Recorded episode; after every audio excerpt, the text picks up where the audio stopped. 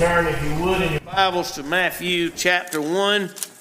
St. Matthew chapter 1, reading verses 1 through 17. Please remember the uh, congregational meeting.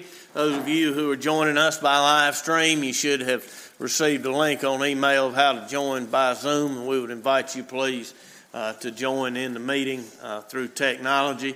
Also, uh, uh, normally we have our uh, newest uh, members to uh, stand and uh, shake people's hands as they come by, but in this uh, age of social distancing, please at least throw up your hand and wave at Colleen and Jimmy on your way out. They're conveniently located by the door most people go out nowadays. Matthew chapter 1, verse 1. The book of the genealogy of Jesus Christ, the son of David the son of Abraham. Abraham was the father of Isaac, and Isaac the father of Jacob, and Jacob the father of Judah and his brothers, and Judah the father of Perez and Zerah by Tamar, and Perez the father of Hezron, and Hezron the father of Ram, and Ram the father of Amminadab, and Amminadab the father of Nahshon, and Nahshon the father of Salmon and Salmon the father of Boaz by Rahab, and Boaz the father of Obed by Ruth, and Obed the father of Jesse, and Jesse the father of David the king. And David was the father of Solomon by the wife of Uriah. And Solomon the father of Rehoboam, and Rehoboam the father of Abijah, and Abijah the father of Asaph, and Asaph the father of Jehoshaphat and Jehoshaphat the father of Joram, and Joram the father of Uzziah, and Uzziah the father of Jotham, and Jotham the father of Ahaz, and Ahaz the father of Hezekiah, and Hezekiah the father of Manasseh, and Manasseh the father of Amos, and Amos the father of Josiah, and Josiah the father of Jeconiah and his brothers at the time of the deportation to Babylon and after the deportation to Babylon, Jeconiah was the father of Shealtiel, and Shealtiel the father of Zerubbabel. And Zerubbabel the father of Abiud, and Abiud the father of Eliakim, and Eliakim the father of Azor, and Azor the father of Zadok, and Zadok the father of Achim, and Achim the father of Eliud and Eliud the father of Eleazar, and Eleazar the father of Matthan, and Matthan the father of Jacob, and Jacob the father of Joseph, the husband of Mary, of whom Jesus was born, who is called Christ. So all the generations from Abraham to David were 14 generations, and from David to the deportation to Babylon, 14 generations and from the deportation to Babylon to Christ, 14 generations. And may God add his richest blessing to the reading of this portion of his holy word. Will you pray with me, please? Again, our Father, we're thankful that you have spoken to us by your holy word. We're thankful that your word is perfect, that it is living and active, that your word revives the soul. We pray that by the power of your Holy Spirit that you would come and you would move through this place and that you would speak to us as only you can. That you would open our eyes, that we would see our Lord Jesus Christ high and lifted up. That you would open our ears, that the sheep would hear the voice of their good shepherd and know him and follow him. We pray you would speak through your servant. Help him to be well aware and keenly conscious of the fact that he's a dying man preaching to dying people. Drive back the opposing power and speak, Lord, in spite of the inability and sin of the preacher. In Jesus' name, amen. Be seated, please. Jesus, the Son of David. I always have a difficult time changing gears at the holidays. 50 years ago, Reggie Jackson became known as Mr. October because of his heroics during the baseball postseason. He thrived during the special games. This year, Randy Arozarena of Tampa Bay earned the title of Mr. October in my mind. But as far as the ministry goes, I am no Mr. December. Now, I'm not Scrooge or the Grinch. I don't think so. Maybe you do. I don't know. But I like Christmas. I just like to keep forcing to march through straight through books of the Bible, and I don't like to be interrupted from what I'm doing. But we've been working through 1 Samuel for several months now. We've been studying the life, so far, the young life of David, the great king of Israel. So, to keep things in line as best I can with where we've been for months, today we go to the opening passage of the Gospel of Matthew for Christmas. Matthew begins his account of the birth of Jesus Christ with his genealogy. And you notice right in verse 1, Matthew says that Jesus was the son of David, the son of Abraham. And he traces Jesus' family tree through the line of King David. So Matthew, right off the bat, sets the tone for the birth of Jesus, and his life, death, and resurrection. And the theme that runs through it all is that Jesus is the son of David. Now, there's a lot in this genealogy we will not look at today, but for now, let's think about Jesus, the son of David. First, in this passage, we see that God keeps his promises. God keeps his promises. Look at verse 1. The book of the genealogy of Jesus Christ, the son of David, the son of Abraham. Two of the biggest promises in the Bible, in the history of the world, are fulfilled in this one verse in the coming of Jesus Christ into the world. The promise to Abraham and the promise to David. First, the promise to Abraham. Don't turn, I'll have you turn in some later, but Genesis 12. The Lord said to Abram, Go from your country and your kindred in your father's house to the land that I will show you, and I will make of you a great nation, and I will bless you and make your name great so that you will be a blessing. I will bless those who bless you, and him who dishonors you I will curse. And in you all the families of the earth shall be blessed. And then it goes on to say, The Lord appeared to Abraham, Abram, and said, To your offspring I will give this land.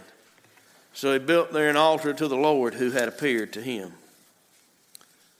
God promised that he would bless the whole world through Abraham and through his offspring.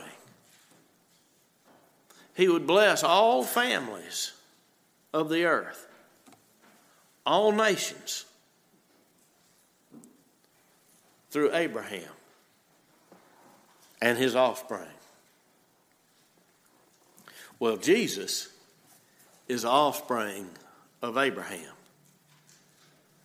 He's the fulfillment of God's promise that he'll bless the whole world through Abraham and his son. Now, second promise was to David. Again, don't turn, but 2 Samuel chapter 7, verse 12. The Lord says to David, When your days are fulfilled and you lie down with your fathers, in other words, after David is dead, I will raise up your offspring after you, who shall come from your body, and I will establish his kingdom. He shall build a house for my name, and I will establish the throne of his kingdom forever. I will be to him a father, and he shall be to me a son. When he commits iniquity, I will discipline him with the rod of men, with the stripes of the sons of men. But my steadfast love will not depart from him, as I took it from Saul, whom I put away from before you. And your house and your kingdom shall be made sure forever before me. Your throne shall be established forever. David's offspring would reign on the throne forever. God has raised up the offspring, the son of David, and put him on the throne for all eternity.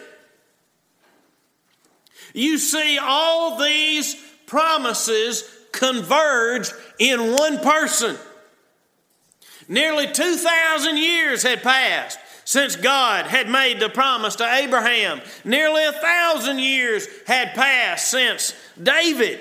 The kingdom in that time had split and fallen and gone into exile, and David had not had a descendant on the throne for nearly 600 years. But God kept his promise. In the birth of Jesus Christ. Lord does not get in a hurry as we measure time. But as John Newton said, when we've been there 10,000 years bright shining as the sun, we will have a better perspective on time. And we'll see that God always kept all his promises in just the right time. You see, God keeps his promises. Secondly, you see that God has a purpose for history. He has a purpose for history. Look at verse 17. So, all the generations from Abram Abraham to David were 14 generations, and from David to the deportation to Babylon, 14 generations, and from the deportation to Babylon to the Christ, 14 generations. Now, Matthew, in his genealogy of Jesus here, he, he gives an overview. He, he traces the roots down to Abraham, but he does not list every single person on the way. There's nothing wrong with that, there are no errors in this. Son can also be used to signify a descendant. Now, Matthew purposely organized this genealogy this way. You see in verse 17 that Matthew arranged the genealogy of Jesus by three sets of 14 generations. A couple reasons why I did that. One is simply it's easy to remember easier to memorize. But there's another thing. The ancient Hebrews added up the number of their names. Now think of your name. Think of where each letter of your name comes in the alphabet and then add it up. Let's pick a simple, easy name. Let's pick Jim. J, 10th letter of our alphabet. I, ninth letter of our alphabet. M, 13th letter. 10 plus 9 plus 13 is 32. The number of Jim, the numeric value of the name Jim, is 32. Well, if you add up the letters of David as they correspond to the ancient Hebrew alphabet, and we don't need a Hebrew lesson. Things like uh, they didn't have uh, vowels in the ancient Hebrew alphabet, so it was just D, V, D, as we say, or as they would have said something like Dalet, Vav, Dalet and that what we think is V is the end of the our alphabet was the sixth letter of the Hebrew alphabet, and D was the fourth letter. I hope you're taking notes on all this. But if you add it all up, you get what? You guessed it, 14.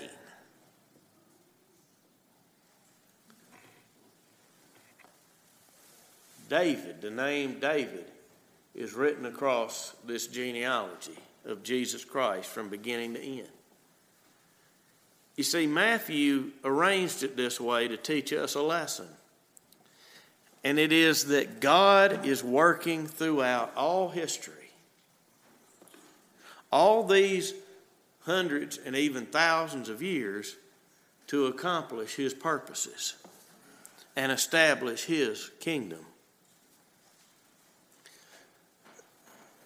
Maybe to make some sense of this, you've seen the great marble statue of David that Michelangelo sculpted. You think how he took what was a big chunk of marble and he began to chip away at it as only the greatest sculptor of all time could have done. And out of that chunk of marble, he brought one of the greatest works of art in all the history of the world. People from all corners of the earth have traveled to see this sculpture. And Matthew is showing us God carving out his purposes in the history of this world. Now, notice the final set of this genealogy, the third set of 14, it's bounded by two things the Babylonian captivity and the birth of Jesus. The Babylonian captivity.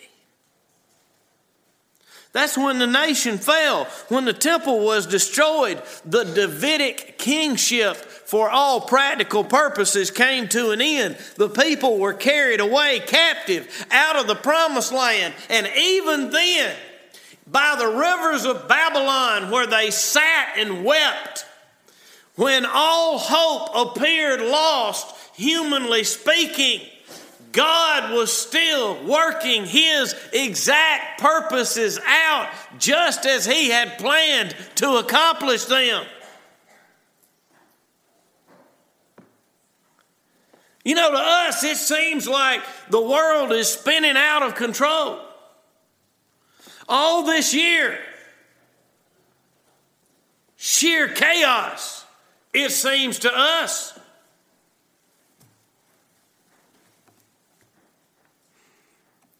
And now they've approved the vaccine, multiple vaccines. And now the election is over. And the things that have been so chaotic all year, things are now even more chaotic than they've been. Now that it's supposedly settled or on the way to be. But God is working out His purposes. And that purpose is the son of David. You know, Hebrews 12 tells us that God shakes down the heavens and the earth, that the things that don't aren't lasting would crumble and fall away, and those things which are eternal would remain. And it says we have a kingdom that cannot be shaken. You see the, the image of, of all the other nations of the world, all the kingdoms of the world being shaken down, chiseled like Michelangelo chipping away at that chunk of marble until only the kingdom of God remains the eternal kingdom that cannot be shaken. Hymn says God is working his purposes out as year succeeds to year. God is working his purpose out, and the time is drawing near, nearer, and nearer draws the time, the time that shall surely be when the earth shall be filled with the glory of God as the waters cover the sea. That's God's purpose for all of history, and He's working it out. So we see God keeps His promise. He has a purpose for all history. And thirdly, and finally, in this passage, we see that Jesus is the King. Jesus is the King. Look at verse 1 again. The book of the genealogy of Jesus Christ, the son of David, the son of Abraham. Now look at verse 16. And Jacob, the father of Joseph, the husband of Mary, of whom Jesus was born, who is called Christ. Now you notice there in verse 16, it says that Jesus was born of Mary and her husband was Joseph. Well, that's because of virgin birth. It says it that way. He was born of Mary. But Mary's husband was Joseph. And because he did not cast Mary away but took her as his wife, Joseph became the legal father of Jesus. The legal human father of Jesus, though Jesus was born of a virgin. Now, you may know there are two genealogies of Jesus in the Bible. There's this one here in Matthew, and then Luke gives us one. And you may be aware that Luke's genealogy is different from Matthew's genealogy. And there are various explanations, but what makes the most sense is that Luke traces the actual family lines of Jesus, and Matthew here traces, in this genealogy, the line of succession to the throne of David. Do you realize that Joseph, the humble carpenter from Nazareth, if things hadn't fallen apart about 600 years earlier, he was the rightful king, the rightful heir to the throne of Israel. He was the legal father of Jesus. And that makes Jesus the proper heir to the throne of David. Jesus is the king. Jesus was born to be a king. Now, turn a few pages to Matthew chapter 9. Matthew chapter 9 and look at verse 27. Matthew 9 27.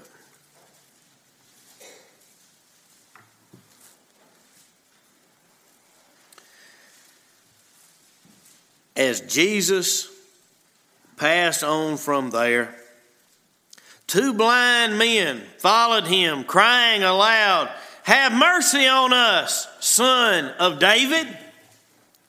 When he entered the house, the blind men came to him, and Jesus said to them, Do you believe that I am able to do this? They said to him, Yes, Lord. Then he touched their eyes, saying, According to your faith, be it done to you. You see it. Have mercy on us, son of David.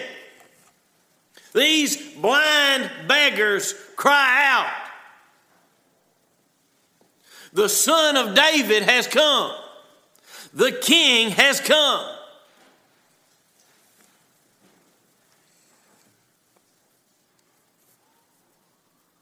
And though these men were blind, they could see. They could see something in their hearts. They could see that the King had come to show mercy. He came because we need mercy. We are all blind beggars. We are all sinners.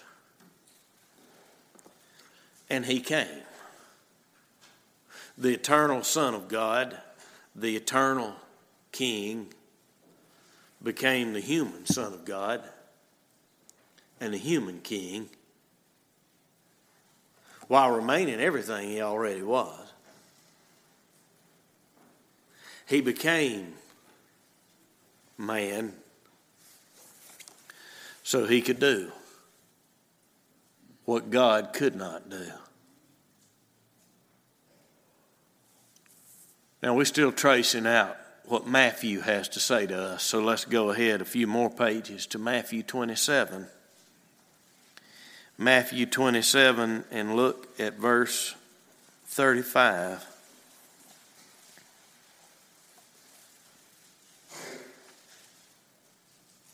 Matthew 27 35.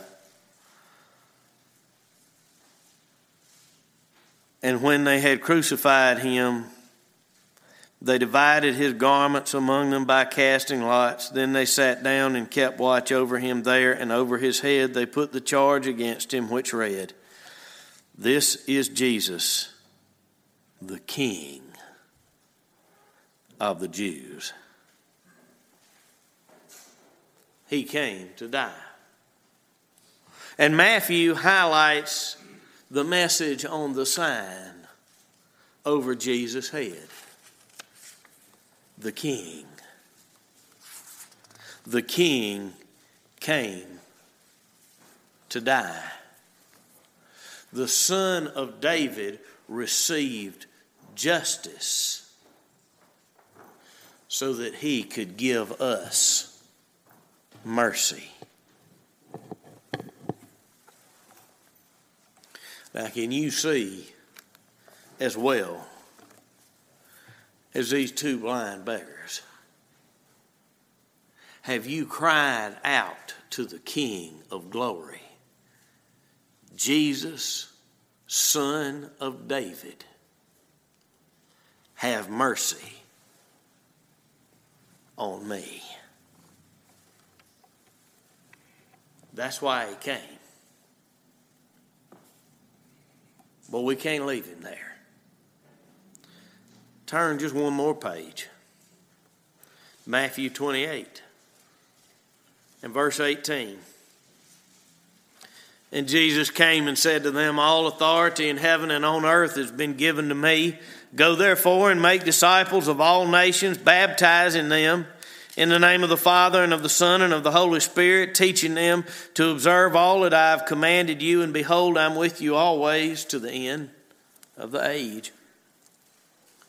In his resurrection, all power, all authority was given to the rightful king. What does he say? Go to all nations.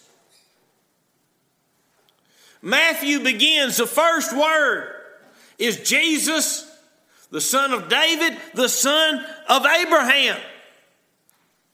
And God had told Abraham so long ago, I will bless all the families, all the nations of the world through you. All nations will be blessed. That's the first word of Matthew. And the last word of Matthew, the son of David, the son of Abraham, says, Go to all nations. That's why we're here. To declare to this nation, to this community where God has put us, to declare to you that there is a king and he has all authority and power. His name is Jesus. And you need his mercy. In the name of the Father and of the Son and of the Holy Ghost. Amen.